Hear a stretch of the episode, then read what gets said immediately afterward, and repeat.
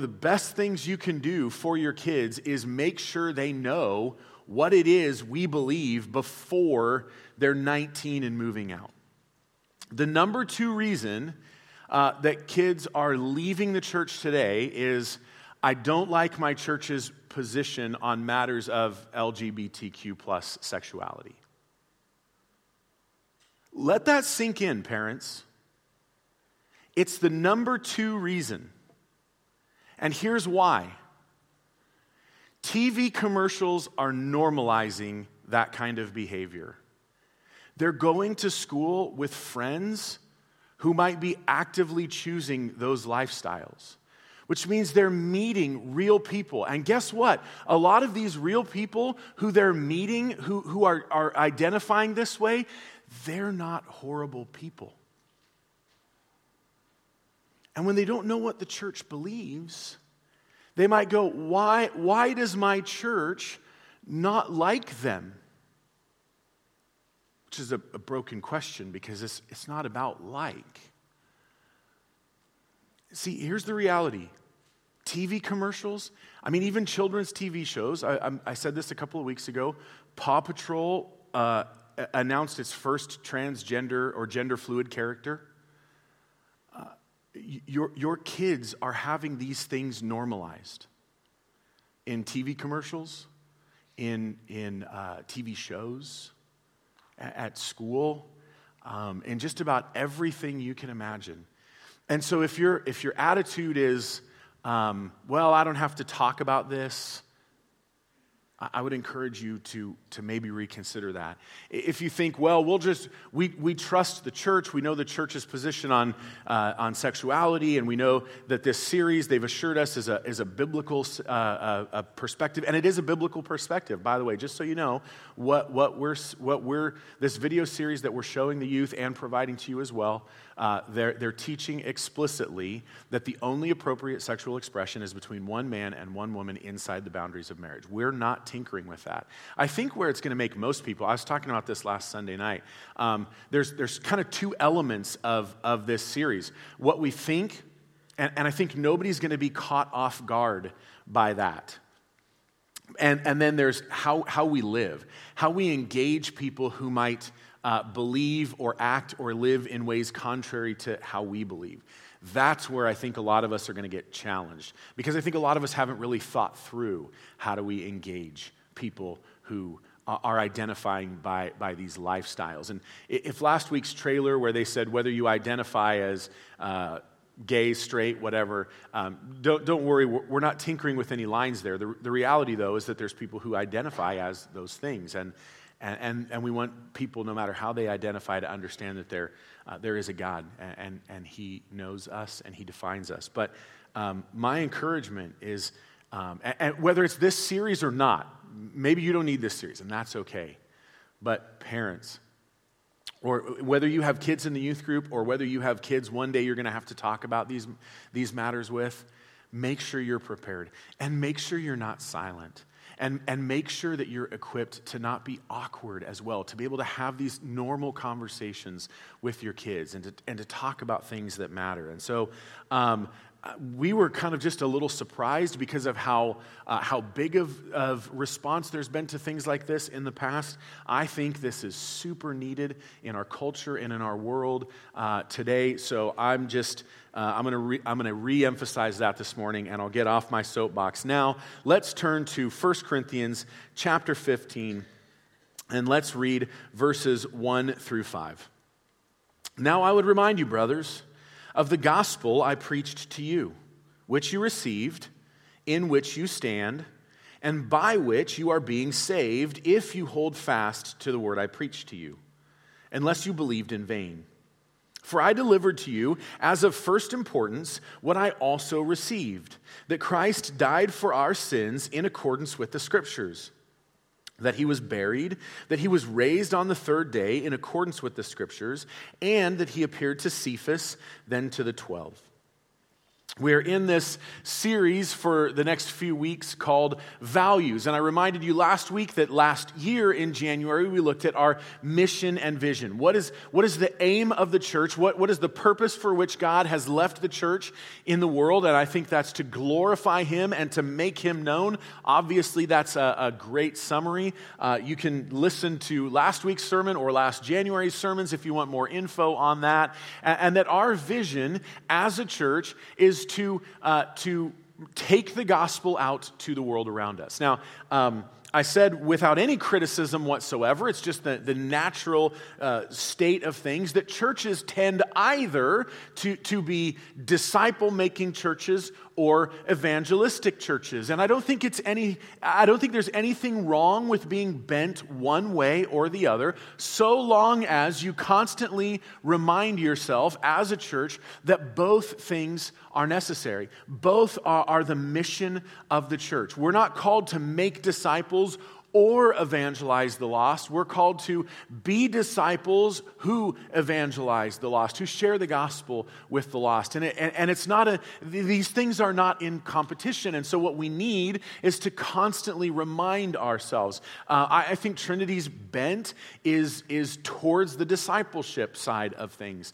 Uh, I certainly know that's my bent. That's how God has wired me. And so I'm constantly reminding us uh, of the necessity of evangelism. And it's a reminder for you, and it's a reminder for me, and there's certainly conviction in that for me as well. Uh, last week, we looked at the value of Scripture, that it is, it is the, the top of the list of our values, not because it's the only thing that's important in the life of the church, but because it is the thing that informs all the other things in the church. Our evangelism is informed by God's Word, our fellowship is informed by God's Word our, our uh, discipleship, our worship, our, all of these things are, are defined by God's word. And so we want to keep God's word at the forefront of what we do. And these values, like scripture last week and like the gospel, which we'll talk about this week, these are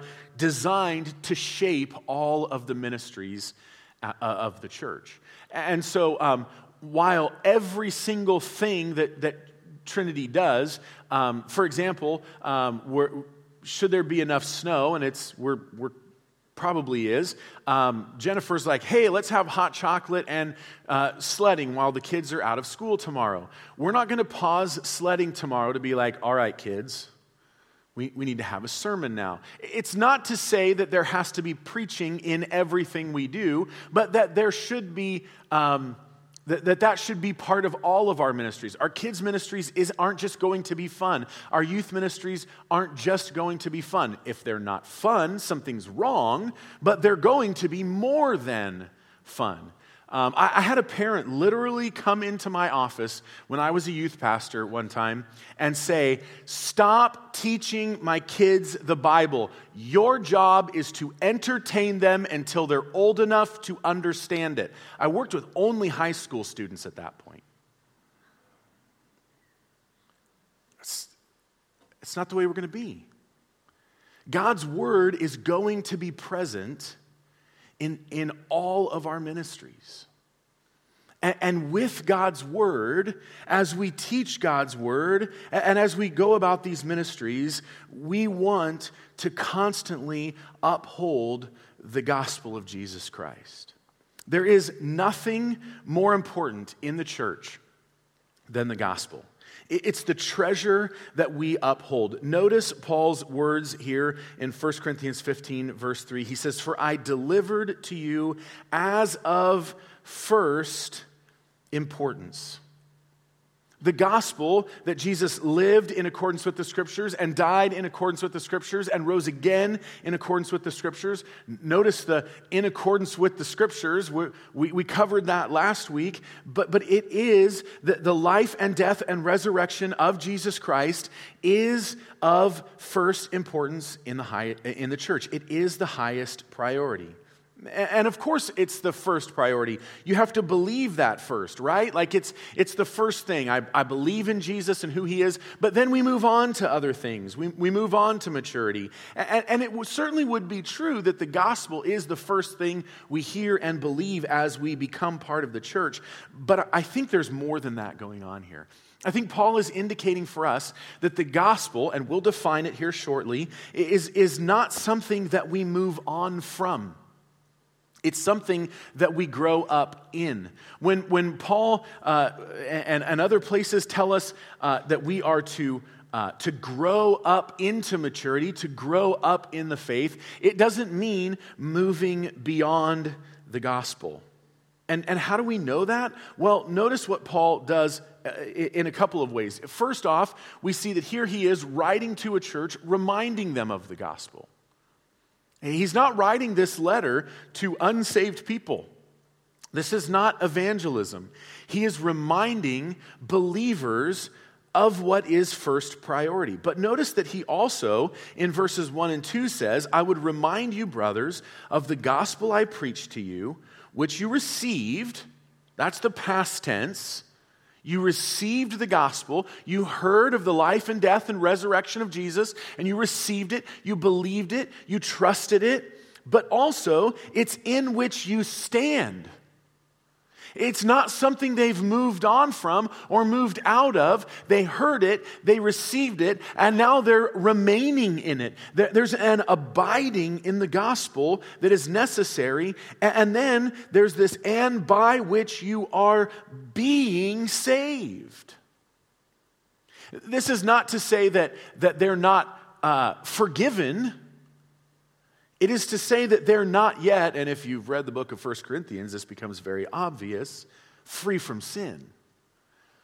They're not yet free from sin, and the gospel is still at work in them if they hold fast to the word that was preached.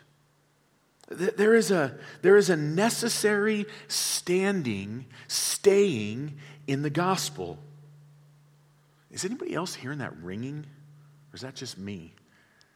It's like feeding back. Maybe, maybe you could help with that or something. It's a little distracting. I'm sorry.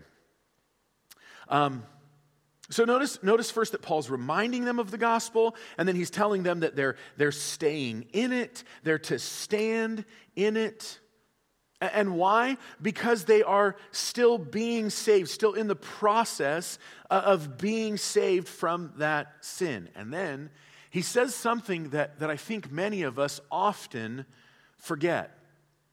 And one of the conversations I like to have with people who are getting baptized is that their, their baptism is not the assurance of their salvation.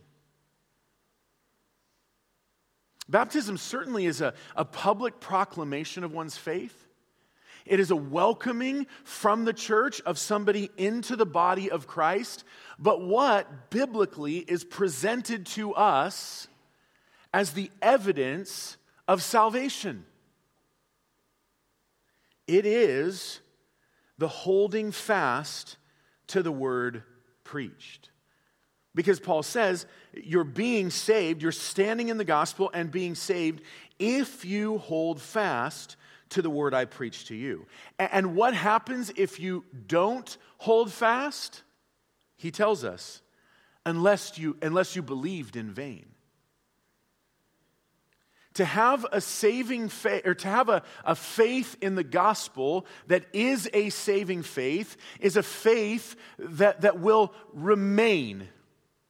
it, it is a faith that holds fast to Jesus. I'm, I'm, going through the, the book of Hebrews at the Christian Aid Center, and one of the, this is a, a, a symbol they all get.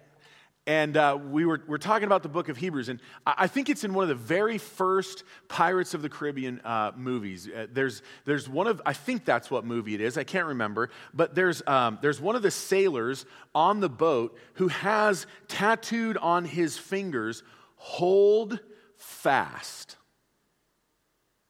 And the idea, obviously, is, is evident that you, you hang on for dear life. Saving faith holds fast. It hangs on for dear life. Hebrews chapter 3, verse 6. Christ is faithful over God's house uh, as a son, and we are his house if indeed we hold fast our confidence and our boasting in hope. Uh, Hebrews 3:14 For we, we have come to share in Christ if indeed we hold fast our original uh, confidence firm to the end. The, the evidence of our salvation doesn't come at the beginning of our walk with Christ, it comes at the end. When we have held fast, that doesn't mean there are not times of wavering. But it does mean that the overall pattern of those who have genuinely come to Christ, who are standing in faith, who have received the gospel as first priority, who are being saved by it, they, they hold fast their confession firm to the end. And, and how do we hold fast? We receive the gospel and then we stand in it. We, we, we live in it. It's the air that we breathe as a church.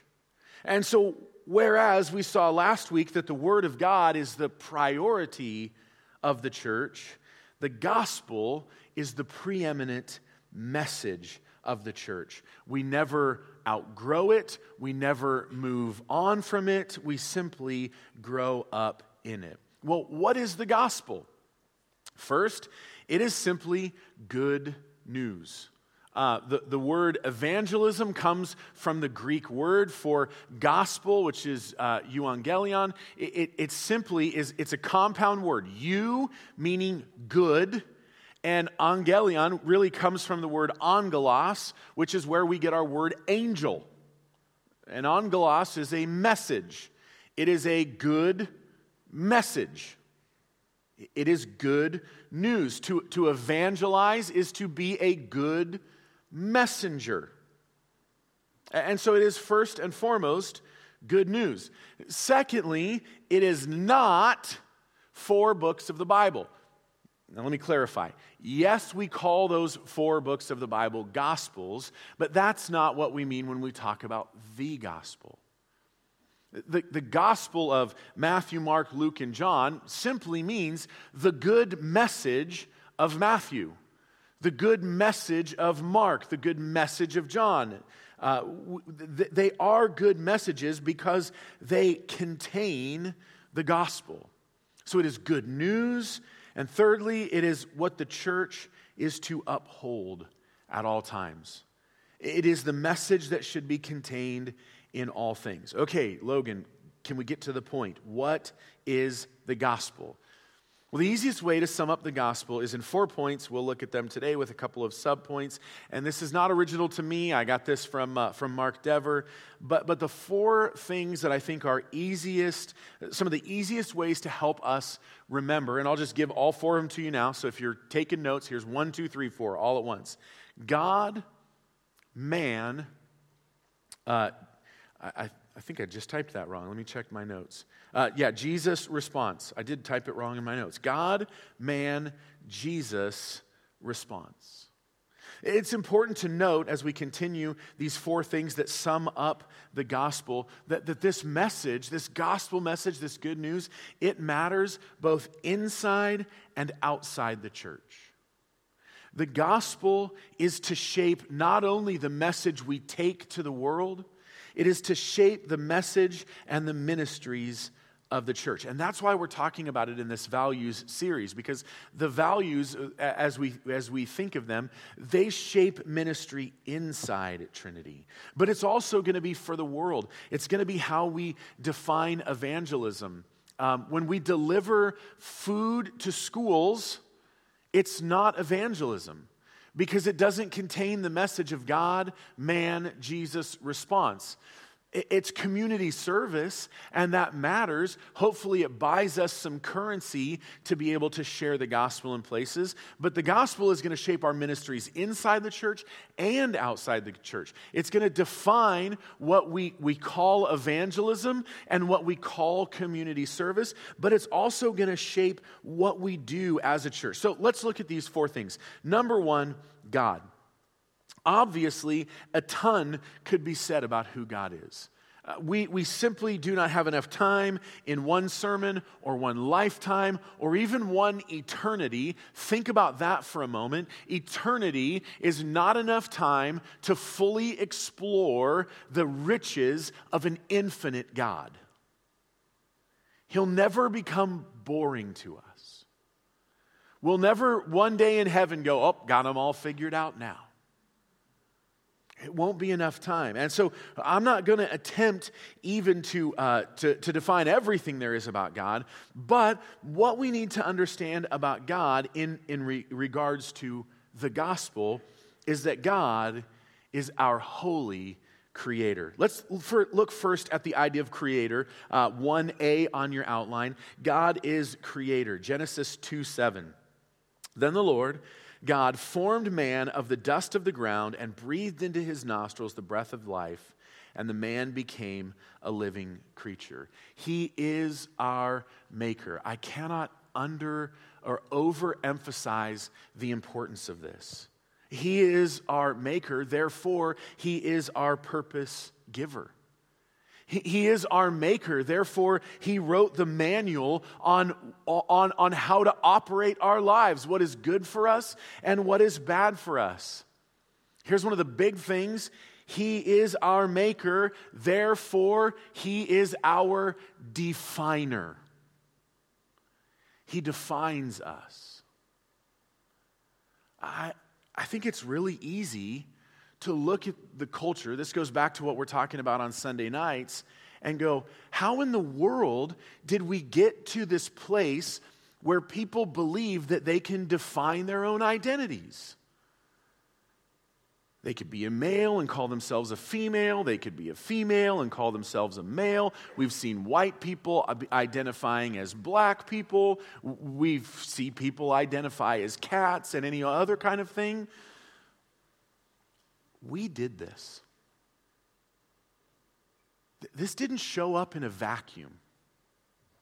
Romans 1 is pretty clear that when we abandon the image of God as creator and explain our creation in terms of natural things, the, the, end result, just, just read Romans 1 and you will read the history of America for the last 70 years. What happens when we begin to define ourselves in naturalistic terms is we remove the idea of creator, and then there is no definer.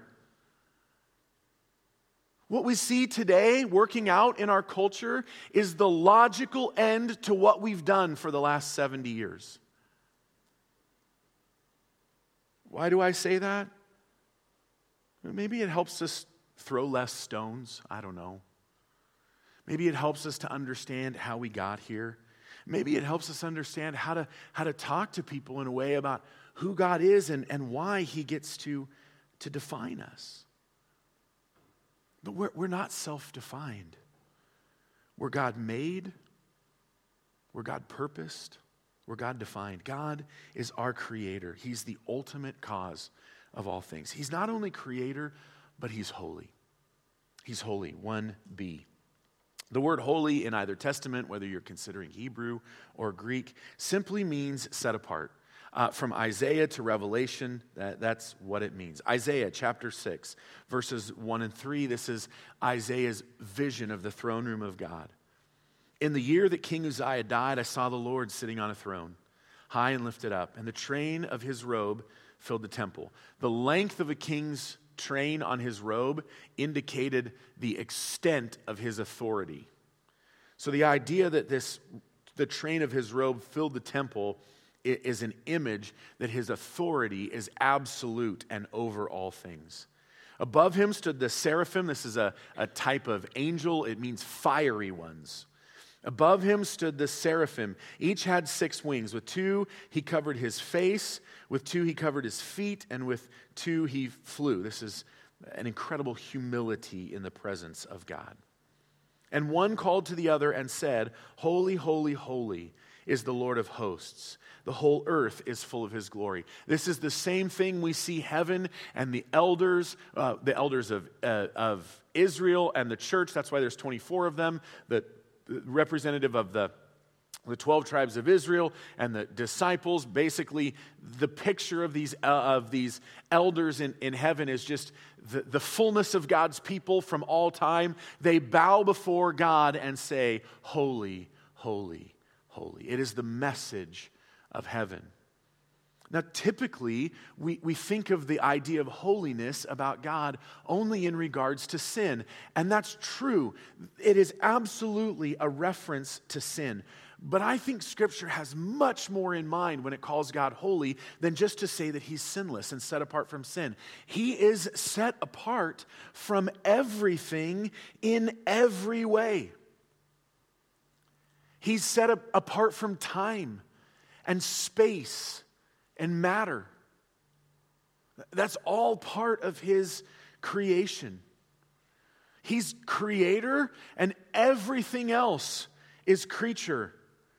He and He alone is the only thing exists that is self defined. And by self defined, I don't mean made, he's made up his own identity. I mean, he's defined by who he is. Everything else flows out of him and therefore is defined by him. He is the only one who is defined by his own character. We're all defined by God. We could go on and on. Whatever way you can think of, whatever you can think of that's true about God, He's set apart from us, either uh, absolutely, like He's alone creator and we are alone creation or solely creation, or just in terms of degree. That whatever it is to be created in the image of God, which we're about to, uh, to talk about about man, it's only a small picture of who God is. He is wholly different than everyone and everything. The message of the gospel starts with God as our holy creator. And then it moves to man. It moves to man that we are valuable, A, as image bearers. That mankind, all of mankind, is valuable as image bearers. Genesis 1:27. So God created man in his own image. In the image of God he created him, male and female he created them. Whatever it means biblically to be male is is true somehow or reflective of something that's true about God. Whatever it means to be female biblically is, is reflective of something that is true of God. That's why I think when he says this, in the image of God, he created him, male and female, he created them. There is a himness to God, and there is a themness to God. Just go ask the kids. Truly God, truly man. Three, we sang this morning, our God is three in one. All of what it means to be male or female is, is true of God. But what does it mean to be created in the image of God? I don't think Genesis is silent, and I think this is something that maybe we reduce a little as well. But some of the explicit things we see in Genesis is that, that we're created in God's image by being given authority over creation.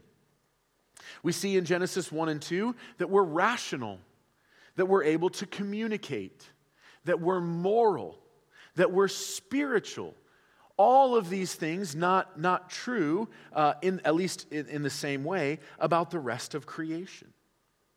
We are valuable as image bearers. And sin has not removed that value, by the way. I was just reading in Genesis uh, this week. Moses, Moses, Noah gets on the ark, the flood comes, uh, everybody's killed. Noah and his wife and his three sons and their three wives get off the boat. And what's the first thing God says? If someone sheds man's blood, his blood is to be shed by man because people are created, I'm paraphrasing obviously, in the image of God.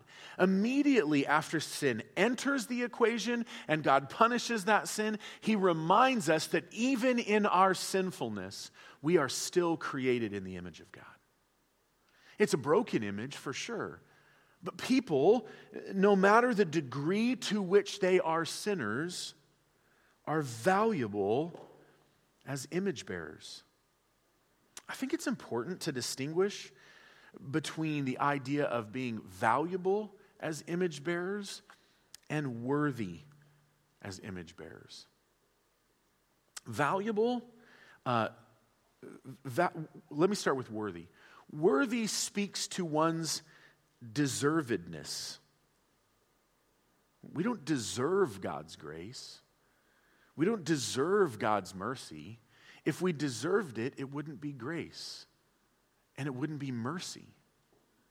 The message of the Bible isn't that we're worthy of God's salvation.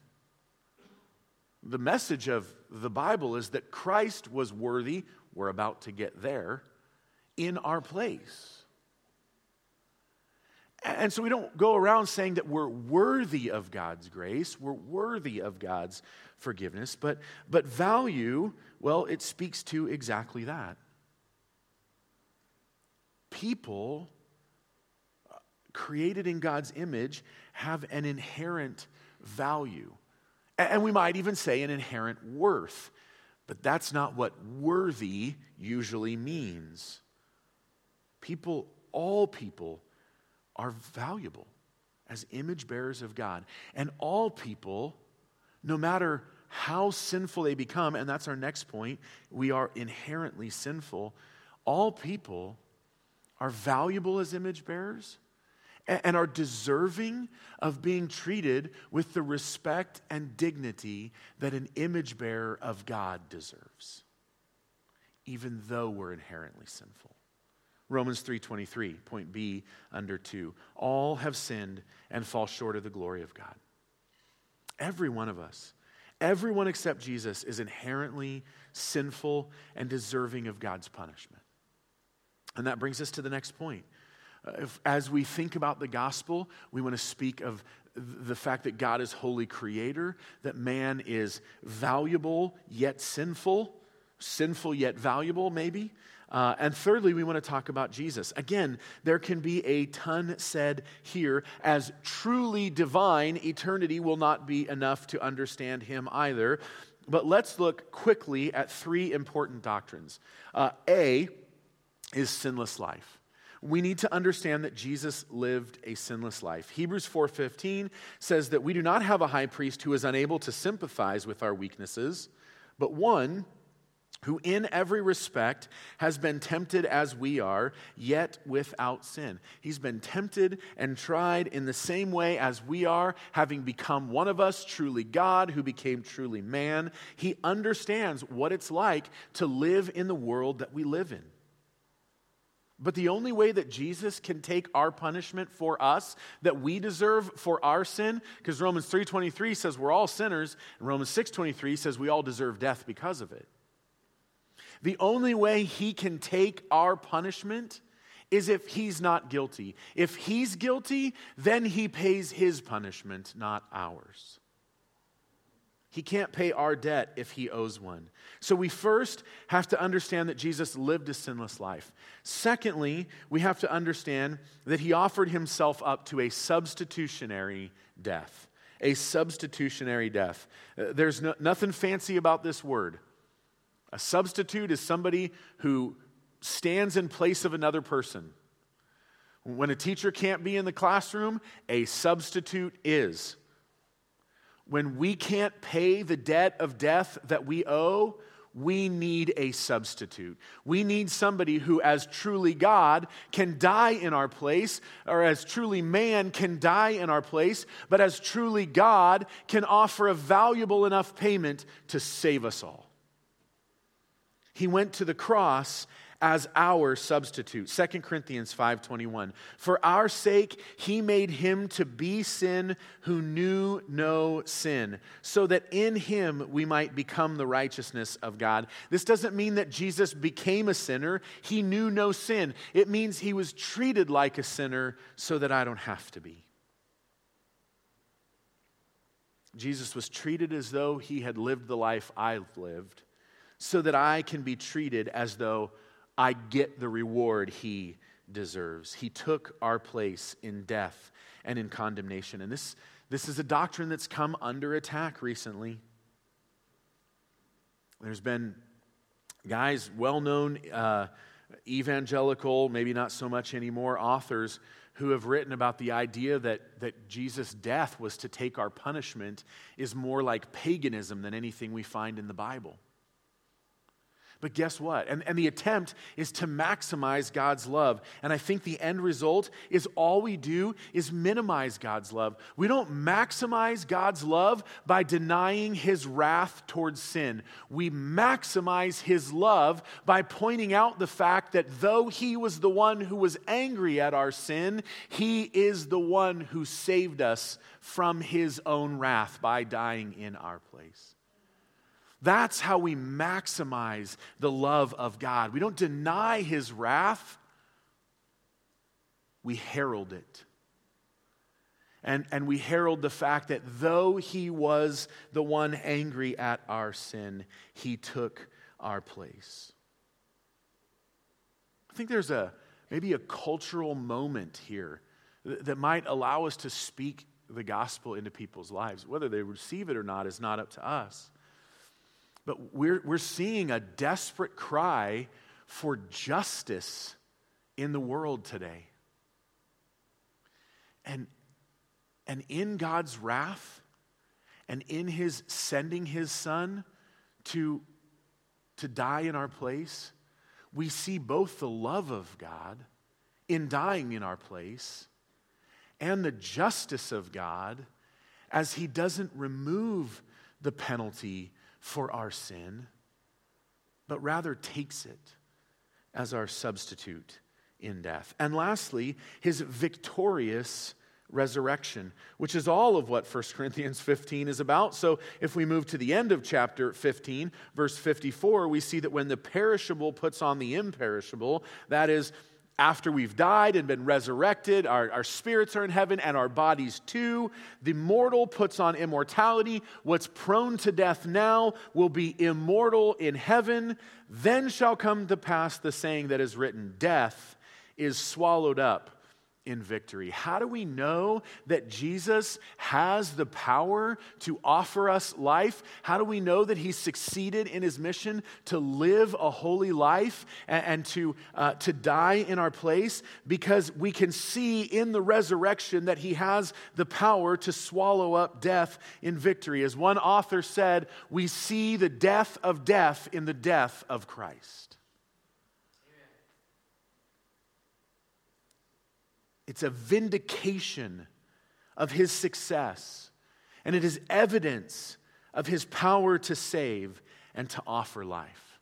And so that's God, that's man, that's Jesus, and now response. How do we respond to these two things? These two points, I'll just give them to you now faith and repentance, they are synonymous.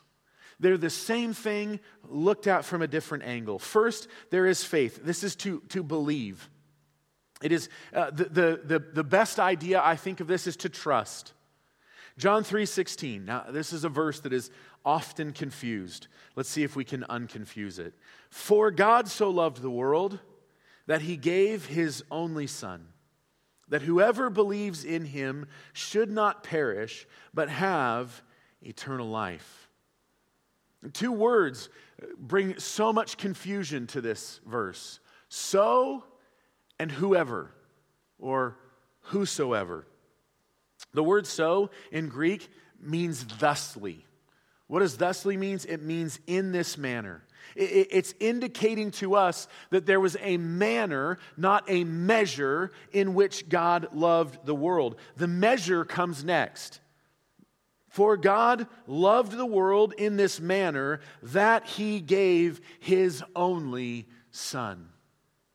That's where we see the extent of God's love. How much does he love us? Not so much. He loves us enough to give us his Son.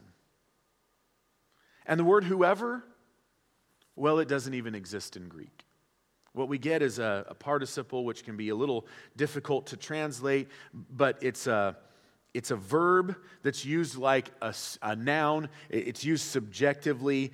What that means is let, let me read to you John 3:16 in a, a little bit of a confusing way, but how it would read to a Greek reader. For in this manner God loved the world, that he gave his only son, that the believing ones in him should not perish but have eternal life.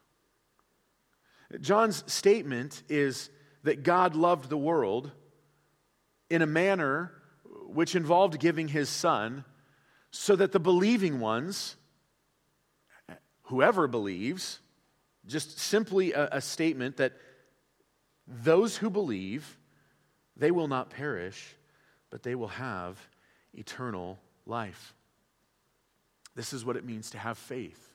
It is to be believing in Him, to, to be trusting in His life and His death and His resurrection, not our own. John's big point in John 3:16 is that we have to trust Jesus and not ourselves. The other way of looking at this idea of faith is repentance. It's the same thing, but it's looked at from the other side. In other words, when we turn to Jesus, we turn from sin. To, to turn uh, towards Jesus is to, by nature or naturally, turn away from the old life that we lived. Our, our, our lives are on this hell bound course, and somebody comes along and tells us about God, man, and Jesus, and our response, and we say, all of these things that I am pursuing, they, they're not going to get me what is ultimately satisfying. I'm going to turn to Jesus. And so faith is looked at from the heavenly side of what we turn towards, and repentance is looked at from the earthly side, what we turn away from. In Acts chapter 2, verses 37 and 38, this is uh, at Pentecost. The disciples have been hiding in the upper room. The Holy Spirit comes upon them. They go out and they preach in all these languages to, to people. And it says in verse 37, after they had preached the gospel, the good news, when they heard this, that is the people, they were cut to the heart and said to Peter and the rest of the apostles, Brothers, what shall we do? And Peter said to them, Repent and be baptized, every one of you, in the name of Jesus Christ for the forgiveness of your sins, and you will receive the gift of the Holy Spirit. The, the, the, turn away from your sin and towards the one who you just heard about. Interestingly, just to unconfuse this verse, uh, the word for for here regarding baptism, it doesn't mean with the result that. Peter isn't saying repent and be baptized, every one of you, in the name of Jesus Christ, with the result of the forgiveness of your sins. This word, this particular construction means he, here, means on the occasion of, which means what Peter is saying is repent and be baptized, every one of you, in the name of Jesus Christ, uh, on the occasion of the forgiveness of your sins. He's telling them, repent and you will be forgiven. And once you're forgiven, then be baptized. There's no indication in the language of this verse that Peter believed that baptism resulted in forgiveness. Quite the opposite, in fact. What he seems to be saying here, I think pretty clearly, is that you get baptized on the occasion that you have received forgiveness, not with the result that you have received forgiveness. So there's God, our holy creator. There's man, sinful yet valuable. There's Jesus, truly God and truly man, who lived the perfect life for us, died for us, and was resurrected for us in accordance 1 Corinthians 15 with the scriptures. And there's the response. We turn from our sin and we trust the Savior. What do we do with all of this stuff? Let me bring this thing to an end. First, preach the gospel to yourself. Preach the gospel to yourself every day. Remind yourself every day that you're not worthy of God's grace, but that you're valuable as His child. But, but the gospel isn't something we move on from, it is something in which we stand.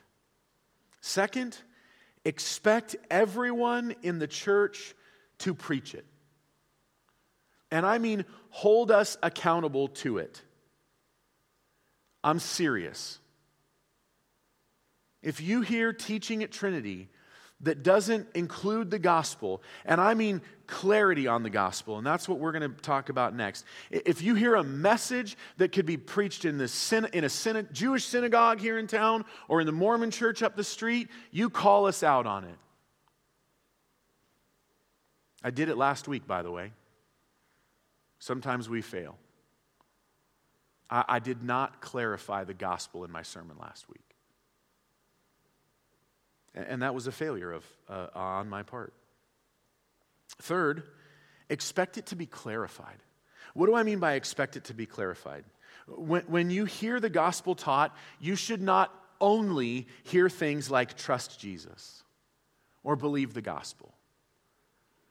Be- because what does it mean to trust Jesus? What does it mean to believe the gospel? I, I honestly think we should entirely abandon the language of ask Jesus into your heart.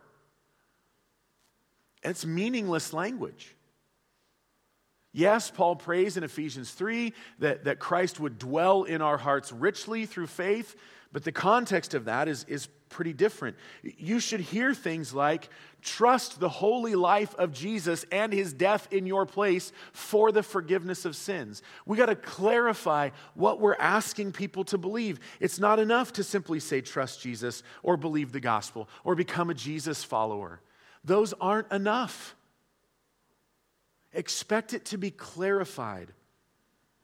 What do we have to trust about Jesus? What do we have to believe about the gospel? Fourthly, tell somebody about it.